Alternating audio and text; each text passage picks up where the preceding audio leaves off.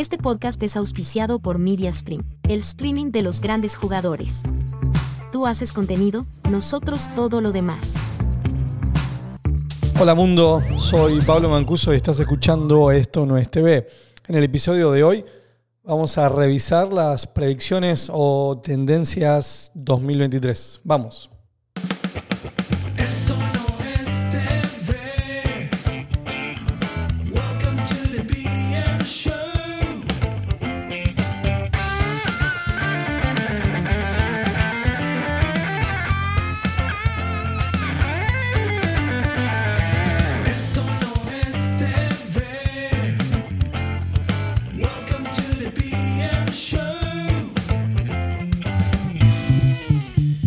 Hola a todos, bienvenidos a un nuevo episodio de Esto no es TV.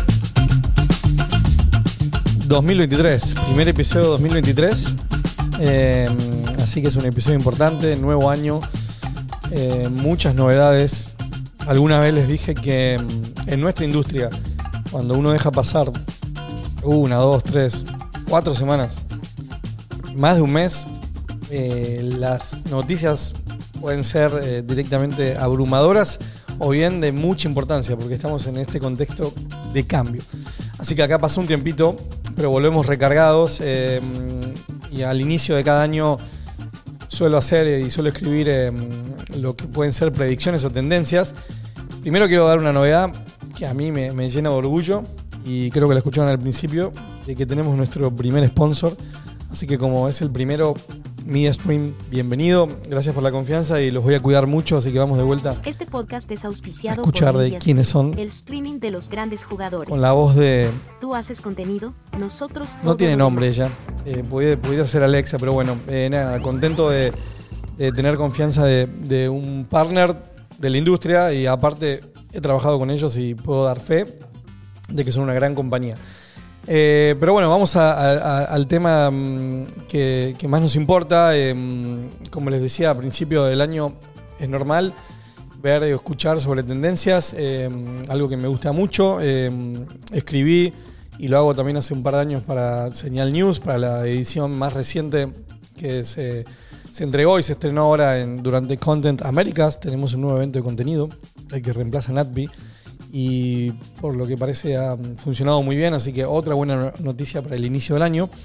Y en esa columna, que después les voy a dejar el link para que la lean completa, que yo la llamé La inteligencia artificial no soluciona los problemas de la industria.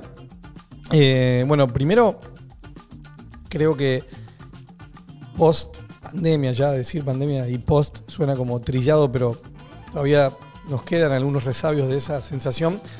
Creo que a todos nos dejó como de una manera un músculo y una resiliencia a ya aceptar y estar acostumbrados a que mm, puede que tengamos muchos cambios imprevistos. Aún eh, tratando de prever y, planificando, hay cosas que no están bajo nuestro control y eh, de vuelta, en particular con nuestra industria, pareciera que eso está magnificado porque tenemos cambios muy, muy grandes y como digo, de un año al otro, ni hablar eh, este, bueno, de los NFTs que quizás compraste y ahora ya no valen tanto, hasta el Bitcoin ya pareciera que no vale tanto. Eh, Elon Musk tiene una, una red social, aparte de cohetes y autos, ahora también tiene una red social. El metaverso todavía no lo, no lo terminamos de entender y aparece, que es uno de los puntos que, que voy a tocar, la inteligencia artificial, eh, que es como un boom y una locura actual. Y por eso le di ese título, ¿no? La inteligencia artificial igual no soluciona los problemas de la industria. Así que empezamos. Número uno, eh, contenido, siempre contenido es rey, y es un tema que nos encanta. Eh, pero este año, ¿qué se espera? Calidad, sí, pero no tanta cantidad. Esto tiene que ver también con que estamos en un año muy desafiante para las grandes compañías de medios y para las plataformas de streaming. Ya el 2022 lo fue el 2023 es una prueba aún más fuerte porque estamos entrando en un camino de que muchas requieren empezar a tener resultados, ¿no? Eh, y el, bueno, la inversión de contenido es uno de los, de los puntos que uno pudiese recortar, por decirlo. Algunas compañías lo están haciendo. Entonces, en ese sentido, lo que sí se espera es que vamos a tener grandes producciones eh, de alta inversión, pero no necesariamente tanta cantidad. Ya no vamos a encontrar cheques en blanco para cualquier producción si no tiene un mínimo de análisis de, bueno, de, potencial rentabilidad o de qué manera las plataformas van a poder este, mm, van a poder bueno, sacarle jugo a esas grandes producciones. Así que nos quedamos con calidad, no cantidad. Eh, dos, esta es cortita y creo que, que, bueno, ustedes saben que yo defiendo y, vengo del mundo del cable, del pay TV y creo que tiene un montón de virtudes y valores. Así que no, no lo vamos a ver morir este año. A pesar de que, y más que nada en Estados Unidos, todas las cifras de, bueno, de cord cutters y cord never siguen aumentando eh, en, grandes niveles. Eh, los consumos eh, también, eh, ya tenemos reportes cross media de que nos dicen que el streaming ya se consume más que pay TV tradicional. A pesar de eso, eh, y especialmente en Latinoamérica, todavía queda un camino largo y creo que el operador está eh, aprendiendo a, navegar en este nuevo contexto. Así que no, el cable no, va a morir aún y no ni cerca del 2023. Tres, eh, el box office, el cine, eh, puede recuperar su glamour. Eh, Saben ustedes que James Cameron, el director de, de Avatar, dijo que el streaming es una estafa piramidal. Eh, de alguna manera defendiendo, obviamente, su pantalla no primaria, la gran, la gran pantalla, el cine. Y mientras estamos hablando de esto, en Avatar, el, Camino del Agua, Avatar 2, ya es la cuarta película más taquillera de la historia. No tengo acá la cifra en cuánto van, pero arriba de un billón y algo de, ingresos. Esa es una muy buena noticia eh, de que el cine vuelve a recuperar el espacio y- creo que ese espacio, esa ventana, es muy necesaria para el camino de, mucho contenido. En especial estas grandes, grandes producciones. Creo que Avatar le abre la, puerta a Star Wars, Avengers, vengan que, que ya se puede eh, llevar a cabo o se puede recuperar lo que en algún momento tuvimos para ese tipo de franquicias que necesitan tener ingresos a ese nivel. Un- un buen experimento para mí fue también Maverick, Top Gun, que a mí en lo personal me encanta. Tengo 40, así que eh, me toca el, corazón. Eh, de, bueno, Maverick, aparte de que ya es la película, creo que más taquillera en la, en la historia de Paramount Studios, eh, un gran, gran éxito y logró tener una ventana de casi siete meses de, de- cines, o por lo menos de no llegar a, streaming, cuando veníamos justo en el momento de que, de que teníamos eh, estrenos simultáneos en cine y, mm, y- y- y streaming. Entonces eh, Maverick también fue una muy buena señal, recién ahora ya la podemos tener en, en- Paramount Plus. Eh, y bueno, en esa línea, mm, Zaslav, el CEO de, de Warner Bros. Discovery, ya dijo abiertamente que cualquier producción de más de 30 millones de dólares merece tener pantalla grande. Así que bueno, qué buena noticia que vuelva, que vuelva el, el- el cine o se pueda recuperar. Eh, churn, más churn, más bundle. Esto también lo tocamos muchísimo en, varios episodios. Eh, aparte de la guerra del streaming, una guerra aparte es la guerra del churn. Es decir, hoy las plataformas ya no están creciendo en los niveles que crecían anteriormente. eh, ninguna, empezando por Netflix. Eh, eso los lleva a buscar nuevos modelos de, de negocios, eh, introducir tiers con publicidad cuando era impensado. Eh, de alguna manera mantener crecimiento y también mantener retención. Eso va a seguir ayudando al tema de empaquetamientos y alianzas. Eh, el empaquetamiento está comprobado y es una, es una, a ver, eh, una herramienta que suena mucho a como el, playbook de jugadas de, la televisión paga, ¿no? Esto ya existía. Volvemos a esto de encontrar modelos que sean rentables. eh, en donde agrupados, por ejemplo Disney lo hace y le funciona bien con sus tres plataformas, eh, y hemos visto algunas alianzas inesperadas, entre otras, donde agrupados de alguna manera somos más fuertes en productos que, que- bueno, que tienen alta demanda.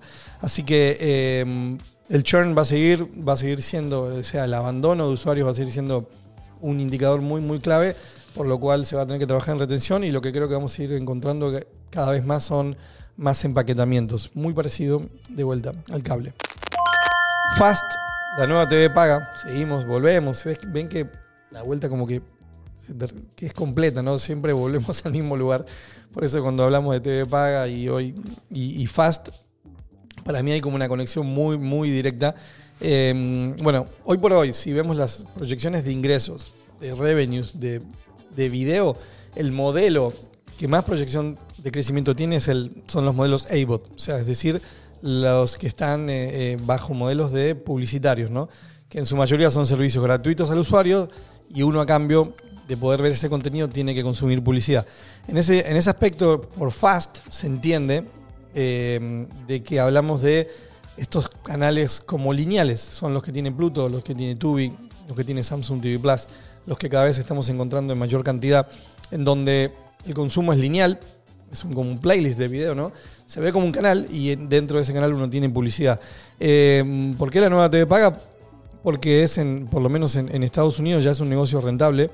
Eh, tienen alta demanda y también en ese territorio tienen CPMs, que son costos por miles. Es la manera por la cual se le paga a los auspiciantes por cada, cada, cada, mil eh, usuarios que yo contacto, cada mil impresiones, por decirlo, del mundo digital, yo le pago, este, eh, le cobro al auspiciante, perdón. Eh, y entonces en, Estados Unidos ya es, un, es un mercado creciente. Eh, Pluto a la cabeza, que fue el pionero, ya, y ya está generando muy buenos ingresos por ese lado. Y va impulsado de- del mundo de Connected Devices, o sea, de los Smart TVs. Los televisores ya tienen sus propias plataformas donde están creando e integrando canales fast. Entonces, por eso es que de alguna manera se lo está llamando como el nuevo cable, eh, a pesar de que hacia el usuario es gratuito. Eh, en Latinoamérica hay mucha apuesta y mucho crecimiento, en especial en México, en Brasil, que son los, territorios de mayor volumen, aunque el problema es que hay alta demanda, alto consumo, pero los CPMs son más bajos. Inteligencia artificial. Esta la puse en el título. Coincidió con el timing. Seguramente habrán escuchado, por lo menos habrán leído, y si están en LinkedIn, estoy casi seguro, de ChatGPT, este producto de, de- OpenAI. O bien antes de eso, seguro alguno de ustedes o vio algún amigo que subió un avatar, una imagen generada por inteligencia artificial, muchas versiones de él. Eh, bueno, todos estos productos de inteligencia artificial se empiezan a, dispon- a disponibilizar y, mm, y con ChatGPT creo que es como lo más relevante, que es este bot que prácticamente a nivel de desarrollo de inteligencia artificial te puede escribir o responder cualquier cosa, cualquier cosa. Si no lo conocen, les los invito a que lo prueben porque es increíble la primera reacción, eh, al punto de que puede llegar a, a ser alguien que, que hasta mueva a Google. En lugar de, usar el Google Search, uno empieza a usar ChatGPT para preguntar lo que quiera. Y en particular, con, en muchas industrias, como es algo tan reciente, se está generando un miedo de, pero esto me puede reemplazar a mí, a un talento humano. Podría ser. Tiene capacidades, en muchos casos, de, muy alta calidad de respuestas para crear copies. Uno puede pedirle que te cree un guion, te puede pedir que cree ideas para posteos en redes, eh, que te cree un business plan. Mientras más información uno le da, eh, mejor es el resultado. Entonces, en nuestro mundo, la industria de, de audiovisual, yo creo que puede llegar a tener este, algún, algún impacto. Eh, aún no sabemos cuán grande. Ya he visto algunos proyectos de algunas eh, series animadas en video que fueron 100% creadas por inteligencia artificial, tanto eh, el guion como las imágenes. Entonces, bueno, no podemos dejar de lado, creo que 2023 es el año del, del inicio de la inteligencia artificial ya aplicada, así que va a ser un tema importante de acá al futuro. Em, todo está en venta. Esto lo, creo lo dije al inicio. El mejor ejemplo es que Elon Musk en este momento está jugando eh, con Twitter, o mejor dicho, viendo cómo hace para, para hacer rentable lo que compró, porque pareciera que tiene muchas pérdidas. Pero bueno, creo que eso tiene que ver no solo em, en la industria de media o, o audiovisual, sino en general, pero en nuestra industria ya lo vimos durante el año pasado, el anterior también, o en los últimos años, ¿no? Esta concentración y a veces adquisición de compañías inesperada. Todos los años hablamos de, bueno, pero no, alguien no podrá comprar Netflix, Apple no podrá comprar Netflix, no le conviene. Ahora podrá comprar Google, no se podrá unir una con otra. Yo creo que en ese aspecto esas cartas siguen abiertas. Mm, Me jugaría a decir que durante el año alguna, alguna adquisición importante vamos a, vivir. Eh, y a todos los niveles, a nivel de operadores también, eh, telcos, eh, lo estamos encontrando en, en muchos, en muchos puntos. Así que todo está a la venta. Si llegas al precio correcto, todo está a la venta. Así que aprovechen. Eh, bueno, vamos a tener más datos. De esto también hablamos bastante muchas veces, qué complejo es cuando hablamos de guerra de streaming comparar plataformas una con otra. ¿Por qué? Porque todas miden de distinta manera, no todas entregan la información abiertamente o lo hacen como quieren. Pero ya tenemos, eh, bueno, mm, eh, eh, algunos servicios que están generando mediciones, por ejemplo, Nielsen con The Coach, que, ya está midiendo el consumo de medios tradicionales y no tradicionales, y de alguna manera como que se está aceptando, o algunas compañías están llegando a acuerdos con estas empresas para poner las reglas del juego. Algo, una buena referencia creo que es, y lo tocamos en un episodio con Elena Neira, que es súper experta en ese tema, así que búsquenlo. No me acuerdo el número cuál fue. Eh, pero bueno, de alguna manera la televisión abierta llegó a un acuerdo para, para tener las mediciones que tiene, que pueden ser defectuosas o muchas veces dijimos esto ya no, ya, este, el, el formato de medición no es correcto porque se dejan afuera muchas cosas, pero lo importante fue que todos los actores o los principales se pusieron de acuerdo y dijeron, bueno, estas son las reglas y estamos bien con esto. Algo parecido está, está pasando para, con, con las nuevas plataformas que se requieren medir de otra manera. Y mm, Netflix, al introducir su negocio mm, publicitario, empezó a realizar acuerdos y a tener una apertura importante con muchas de las compañías más grandes de mediciones. ¿Por qué? Porque es una manera también de, de poder respaldar las cifras que van a entregar a sus auspiciantes. Así que vamos a tener más datos, esa siempre es una buena noticia. Acuérdense que estamos en una era de, de data, tenemos que tener data, así que eh, creo que finalmente durante el 2023 vamos a ver más avances por ese lado. Eh, lineales y contenido en vivo en, S, en. Volviendo al tema fast, ¿no? Que volvemos bueno, con contenido lineal. Al final, este, hace, ahora esta semana un, posteo que, que, bueno, que era Don Draper de Mad Men eh, haciendo un pitch de la televisión del futuro, que era ¿no? Eh, televisión lineal con- gra- gratuita con publicidad. Esto es el boom y es algo que obviamente conocemos, es un modelo muy testeado y que funciona en todo sentido. Requerís menos contenido para programar un canal lineal que para, para poner una serie completa pensando en binge watching. Entonces, lo que sí, eh, algo que era como innovador o experimental, ahora ya lo estamos viendo también en muchas plataformas. Eh, eh, muchas ya lo tienen, HBO Max ya lo hizo con los derechos deportivos, que donde tú puedes ver partidos de la Champions League en vivo, esto es en México y en Brasil. Eh, Netflix va a empezar a experimentar también con contenido en vivo y también con canales lineales. Amazon Prime Video también ya integra aquí en México y en otros territorios canales lineales adicionales a su catálogo on demand y adicionales a los channels donde vos podés agregar productos eh, también en, de- en modelo de agregación de terceros. Entonces, eh, al final se termina una convergencia y una plataforma de SVOD premium que empiece a agregar lineales y que empiece a tener contenido en vivo, finalmente a qué se va a parecer?